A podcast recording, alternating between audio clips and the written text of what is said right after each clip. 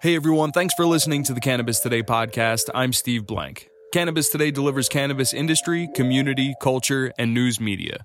To explore our broad spectrum programming and extract only the content you want, visit canna-today.com and click the search icon to navigate your way through topics like cultivation, law and policy, CBD, startups, health and wellness, terpenes, investment, extraction, events, and so much more. As always, please rate, review, and subscribe to the Cannabis Today podcast on your favorite streaming platforms and join the conversation by connecting with us on social media. On this edition of the podcast, Catherine Sidman hosts Carlton Bone live from the show floor of Concentration 2019 in Pala, California. Carlton is the founder of the Upward Cannabis Kitchen. Through the development of a tea based cannabis beverage line, Carlton has been able to explore ancillary endocannabinoid modulators and the wide world of botanicals.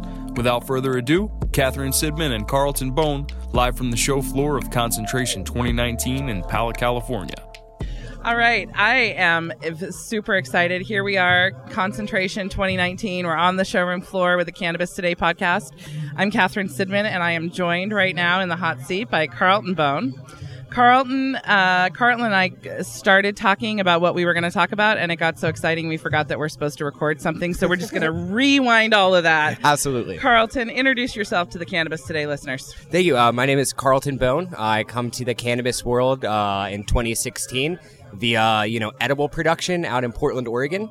Uh, the wild road that is this industry has taken me a lot of places, but today I'm doing a lot of uh, novel product formulations, specifically uh, finished consumer goods, everything from suppositories to new drinks, as well as business wow, development. So from one end to the other, literally, exactly. okay, but I'm fascinated. So I, um, in my background, um, I worked in hospice care for Okay. about a decade. Yeah. Um, and uh, while I was raising my family, I would do home care at night. My husband worked during the day. That was sort of our, our gig for a while. And um, suppositories are key, are a key therapeutic device for medication delivery. And everybody, you know, makes a dumb joke or laughs about it. But Oh, yeah. especially for cannabis, how huge is that? Tell me more about it. Uh, you know, stop me is what I want to say before I get going. Uh, Mm-hmm. I'm really fortunate to work with my mom. Uh, she's a cannabis physician in West Palm Beach, Florida, and a 30 year board certified OBGYN. Wow. So when it comes to understanding, you know, what we use suppositories for traditionally, uh, I'll let folks know it's been hormone replacement therapy. Uh, Mm-hmm. the fact that our bodies produce hormones in different parts Mm-hmm. is an important part of treating people whose bodies don't produce hormones anymore. Well, and suppository. I mean, just so so a suppository is a bioavailable little bullet that you would Mhm. insert rectally. Your colon is extremely um, or vaginally any- absorbable, exactly. right? Yeah. Right. So, and and in like in hospice, it would be used for. I mean, uh, suppositories are frequently used for emesis. I mean, if you're very nauseous and you can't take medicine because you're throwing up, they give you a suppository. You get the medicine; it stays in your system. Um, if uh, you're somebody who's, um, you know, in kind of a twilight um, consciousness and you can't take medication, and you're maybe in a home setting where you don't have an IV, a suppository is very effective for passing medication to the patient. So, you know, for uh, so many of the things that we use cannabis for, certainly in terms of nausea and other things, it makes a huge amount of sense. No, I, yeah, Catherine, like you, you really pointed out exactly why we wanted to figure out what is a suppository formulation for cannabis because. Right. Uh, Dr. Bone works with uh, the Morse Life Geriatric Facility Mm-hmm. and is currently working on elder care. And aside from that, she focuses on menopausal women. Mm-hmm. And both demographics are having specific needs that don't really fold on to the idea of the cannabis consumer as the pot smoker, the Right. inhalant user. Uh, it really is more in line with transdermals, suppositories, because these are medical forms that these populations are used to, have prior exposure to. It allows us to get past that stigmatization factor because when a doctor recommends a suppository, it's really hard to fold that in with you know the reefer madness that a lot Right, of these right, folks grew up with. right. Uh, but in terms of bioeffectiveness, what we really latch on to is the fact that uh, the endocrine system and the endocannabinoid system are part and parcel of the way the body's homeostasis system works. And the endocrine system is going to be your hormones, Absolutely. right? And We- the endocannabinoid system is going to be those receptors specifically for cannabinoids. Exactly. It's the it's basically a subset almost of the endocrine system, but Mm-hmm. the endocrine system has uh, an axis with the brain, the pituitary gland, uh, and then the gut. And what we see is that the way in which your body, you know, metabolizes cannabis, if it's coming in through your lungs, if it's coming in through your skin, if it's coming through other passageways, will dictate how you actually end up experiencing that product. Mm-hmm. So we look at vulvovaginal dryness and sexual wellness in particular uh, mm-hmm. because we th- feel that this is an underexplored area with cannabis, and there's a mm-hmm. lot of anecdotal arguments as to the efficacy of cannabis as an aphrodisiac. And Right. uh, okay, but but yeah. Uh, so recently, I was on Instagram and someone uh, posted about you know T- THC infused lube. Yeah. and they're like, "Shut up! Take it. Put it inside your cheek. Is your cheek high? Does your cheek feel any different? Like, what's what's going on?" That you know, is this really a thing? Well, it- and, it's- so- and, it's- and I'm I'm asking you this. I have no idea if that's a, a product that you make. No, and I'm, it's, I'm not it's trying to put a you on the product. I, I have a lot of uh, market experience with, and I'll clarify it there. It's Okay. in the market. But you Uh, you don't have a vulva or a vagina, so I don't know how much experience you really have with it. ex- I- exactly. I have it. My experience. I'm assuming is- that was a lot of assumptions no, it- based on your facial hair. I, I, so I, I am non-binary, and like that's something that makes me really akin to gender as a social phenomenon. But as someone without a vulva or vagina, it means it's harder to take these sorts of treatments for myself. Right. But all that being said, what what we really have found is that uh, cannabis relaxes people. Like sexual intimacy is sort of high stakes. I don't care how else we frame it, but it is not just the very smooth, happy-go-lucky process. And in a culture we live in, surrounding a lot of expectations with beauty, pleasure, and desire, uh, And performance. Absolutely. Right? Being able to, you know, step out of those roles uh, is a really important component of being grounded, being able to engage intimately. And we're still a ways out from understanding, you know, do we have, you know, increased moisture and uh, decreased pH content in people who use these products? We're doing that research now, but we know based on enough anecdotal reports that people who use cannabinoids responsibly to get to that state of calm are better positioned to engage in intimacy from that position. Mm-hmm. And I think it's an important recognition that cannabis is modulating your whole body. It's not fixing things, but maybe it's helping you, you know, take a little bit more agency. Maybe it's part of a broader nutritional plan that you're mm-hmm. working on mm-hmm. incorporating because you recognize it's not just my micronutrients, it's my carbohydrates and everything. And I'm definitely getting on a tangent, but it, it's something that we are still studying and trying to center patient experiences uh, in that process because a lot of folks talk about pain, and that's a narrative surrounding cannabinoids that is popular, but there's a lot of folks who also just want an improved quality of life, and cannabis offers a tremendous amount of potential Sure. there. Sure. Uh, One something I love, uh, Grey Wolf, JD Ellis from Yeah. Skunk Farm always said, um, cannabis is such good medicine, some people take it just for the side effects. No, absolutely. see, 100%, right? Absolutely. 100% JD. Go Grey Wolf. No, it, it's perfect. I have IBS, and we developed our original formula, kombucha, based on the fact that you have IBS, take probiotics. You know, any nutritionist will tell you this. Add a few terpenes in there, beta myrcene, it'll be good for the inflammation effects. You talk to cannabis advocates, smoke pot for your IBS. One plus one is three. We develop our kombucha. Next thing we know, I started realizing, oh, this is actually just improving my quality of life, not my symptoms. I'm having more energy, less anxiety, because mm-hmm, as we've seen mm-hmm. recently, the gut microflora is really important to regulating anxiety and mood and things yeah. like that. Yeah. And so a lot of our formulations and my work in the industry has been taking my experiences, the experiences of those positioned around me in my community, and you know, we're going to just make our lives a little bit better. right, right. I love that that you work with your mom, who's a physician. She's in Florida, not super friendly to to the green goddess. No, God, my, my I mean, friends, a, my a friends two in ounce Florida. flower limit that just got legalized two months ago, and an edible ban that permeates the whole state. Those folks are struggling down there. Yes, yeah. So so how do you how do you balance that level of restriction with any relevant research? How do you even pull that off? Uh, uh, uh, candidly, a lot of our opportunities are sort of looking at the future and looking at future markets. Um, my controversial belief, one one of many, is that like until we get easier access to IRBs in the United States, the quality of our research will not last like, IRBs. uh, institutional review boards at Okay. colleges and universities.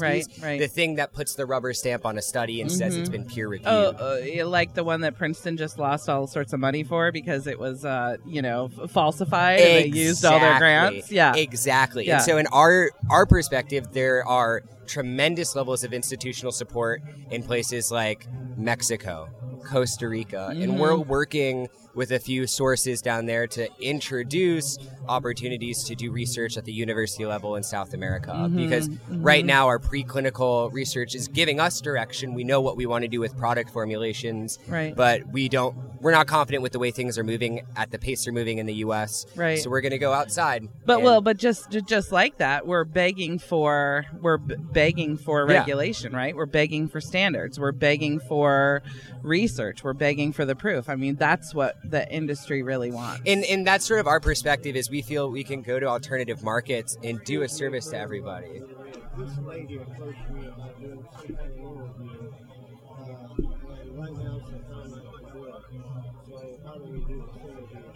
Uh, if you give me like ten more minutes, I can do it. Okay. Is that is that okay? Yeah. Yep, it'll be just like this. Is that okay if we do it in about ten? Okay, super. Thank you. Okay. Um. So, uh, No, but that research is Yeah. super important. It's going to dictate the future of our industry. We feel also that building those connections with foreign partners based on the inevitable exportation of domestic cannabis crops to those markets allows us to establish those relationships ahead of time. you know what my dream is when you What? talk No, about. tell me. uh, okay, well, my, one of my many cannabis dreams. I want. There are villages in Africa that don't have a reliable crop that have that need an agricultural crop that they can own, that they can monetize, that they can use, that's practical, that's sustainable, and um, you know something that I work. I- teach Sunday school with this mouth, so I have access to a I lot it. of people who do missionary work Yeah. in Africa. And every single one of them I see, I'm like, I want to change the life of the people that you're working with with cannabis. And it's and and needs I and it's gone from like like full stiff arm, you know what I mean? Yeah, yeah, like to, no, no, no, you crazy. To what about that kind that doesn't get you high? Okay, so now we're talking hemp. Exactly, Okay, that's- okay, I'm gonna play. I'm and that's play. huge progress. Can we and can we and can we get there? Can we get there so that we're providing people who have been underserved? We talk a lot a lot about um, developing equality in cannabis, and you know California's trying it, and they're doing an abysmal job, and nobody seems to be leveling the playing field well. Doesn't I mean we can start I- leveling the playing field by letting people out of prison, but that's a whole different thing. I, I, but I'm So, gonna, you know, you know- clap to that because uh, in Oregon, you know, we're still waiting on expungement legislation that's long overdue. Right. Um, outside of my involvement in the industry, I'm actively involved with harm reduction groups. Uh, Okay. So harm reduction is a philosophy that people are going to do what they're going to do, and it's our job as living in, you know, an educated, civilized society to give people resources and information to be risk conscious and Mm-hmm. Responsible decisions and weigh consequences against each Mm-hmm. other because ultimately we don't believe in curtailing people's freedom that's why like america's sort of the shit in a lot of ways Uh, and at the end of the day we need to take that philosophy into our healthcare into our wellness and into our leisure and to maybe talk about healthcare in ter- instead of criminalization. I mean, let's talk about the decisions Absolutely. that you're making in terms of risk and benefit and health, not just for you personally, but for But the public society. health. And to really say, you know what, this thing that you're doing, you're hurting yourself, and we want to help you. That thing that you're doing. You're going to hurt me, and I don't like it. So you're either going to stop, or I'm going to put you somewhere where you can't do that anymore. That's a different conversation. absolutely you And know. the work i do in harm reduction is with uh, active needle and injection drug users Mm-hmm. uh, we work at a needle exchange where we distribute narcan Mm-hmm. and are working with folks who have opiate dependency and Mm-hmm. we know CBD and cannabinoids can be an effective Mm-hmm. opiate and mm-hmm. alcohol replacement mm-hmm. therapy. Mm-hmm. A lot of our struggle is trying to, you know, build those connections with folks and create sort of an understanding that you can make the choice to continue living in cycles of dependency, but there are alternatives that maybe aren't going to make you feel as good, but at the end of the day are going to make feeling that way less consequential. Sure, and it's sure. it's a paradigm shift that has to come around, as you pointed out, in the way Mm-hmm. we approach wellness and healthcare, and looking at our health as part of a broader public question. and ministry. So, you know, talking to someone yesterday, super involved in um, in Humboldt County, to telling me all the things he's doing. Oh, we're sponsoring this children's festival, and we're sponsoring this day at the beach, and we're doing this, and we're doing that. And I know ministries in Humboldt County that are dealing with addiction, and he's like, I will give them all the CBD they want. Heck yeah. Well, they look at CBD as, uh oh, you know, this is the gateway drug to the gateway drug, isn't it? Right? And now we're going to be going back down there. And so we have to start having, we need to, we need to be people who aren't binary, who aren't just yes, no, black, white, good, bad. love that. You know what I mean? Yeah. But like, let's look at it and let's have the conversation and let's say, how do we, because here's this ministry, and I know that what they want to do is help these people walk out of addiction and walk in power in their lives. Absolutely. Right? And and I'm not wanting to pull them back into addiction. I'm wanting to say I want to support that effort with Yeah. this little plant, right? It- but it, it And- is and- just and- that simple, and it is that wholesome too. The idea that just like our plant is growing and is going to mature with time and patience, like grow too. You know, choose to plant seeds to sprout something different, to be change, Mm-hmm. and and, and be that good actor. You know, when I when I moved to the Emerald Triangle from the Portland area, I said, I don't understand why these regulated growers, these people who are who are inviting regulation into their life, it will not make them more money. It will not make their life easier. It will not make them more profitable. It will not give them a better brand. No. It is nothing but punishment for the cause. God bless them as they enter into regulation. no, I mean as they And- tried to, they're the front lines, and they're getting mowed down. and Yes. We see it in Oregon with you know the inevitable moratorium coming, and all these small farmers honestly left holding the bag, Right. And it's heartbreaking. Well, and in Oregon, um, you know, my girl, my girl Carla is one of the last um, licensed medical producers in the state. You know It's what I'm what saying? they've done I to mean, the it's MMJ heartbreaking. program. Beyond Harper, it's it's literally targeted in the way where Mm-hmm. it, it assumes the recreational market can fill a niche that it wasn't designed to fill. Right, when you have uh, milligram caps on products that are five a serving, and you have patients who are used to thousands of mgs a day, Mm-hmm. Right, right. there's no cost comparison. No. There's no, no, ability to translate no. and continue using your treatments. We're kicking patients to the curb, and it's and, so and patients don't have guidance from doctors and pharmacists. I mean, you can go in and you can have a doctor sign your rec, you know what I mean, sign your recommendation so that you don't have to pay taxes, but that's the only benefit you got from that. The only benefit you got is a slightly lower cost per milligram of whatever you're looking for. But no more guidance it. no more No more guidance, no more support, no more testing. In fact, less testing, less rigorous testing. Yeah, because they're like you're a medicinal patient. You don't really need to know if this has Yeah, pesticides I mean, well, you're in it. already screwed, so I guess the pesticides and the heavy metals are going to be fine. but I mean, actually- awkward, right? It awkward. is. So, um, I want to know. I, I could just talk to you for a long time, Carlton. I like you. I like you. We're going to do this again. We're going to do a long form um, when we're not here at the show. We're oh, gonna and we're gonna get Dr. Bone on here too, because if you like talking to me, Oh my goodness, Miss, You're gonna the love Mrs. Dr. Bone. Exactly. Okay, I'm. I got to talk to the the reason why I can be here. Okay, on every level, actually. Pretty. Pretty, I mean, like I ain't I ain't opposed to recognizing Mama Bone. Right, right. We'll all do it. We'll all do it. I want to know, Carlton, how can people get a hold of you and be in touch with you and be part of what you're doing? How can they reach out? Absolutely. So, Upward Cannabis uh, is currently in a transitionary phase. We're out of manufacturing, but you can reach me through that entity. We've got a website uh, and some social media pages up, but also uh, Dr. Melanie Bone, uh, located in West Palm Beach, Florida, for those of you on the East Coast, is uh, a great avenue to connect with me. She is more intelligent and more gifted in a lot of areas, but the she combo is easy on the eyes. I'd say easier. I mean, that's where I get these Okay. genetics, right? Okay, all right, all right. Well, I got it. Well, thank you so much, Carlton, Thank for you, coming out to Catherine. This Cannabis was really Today great. podcast, Concentration 2019.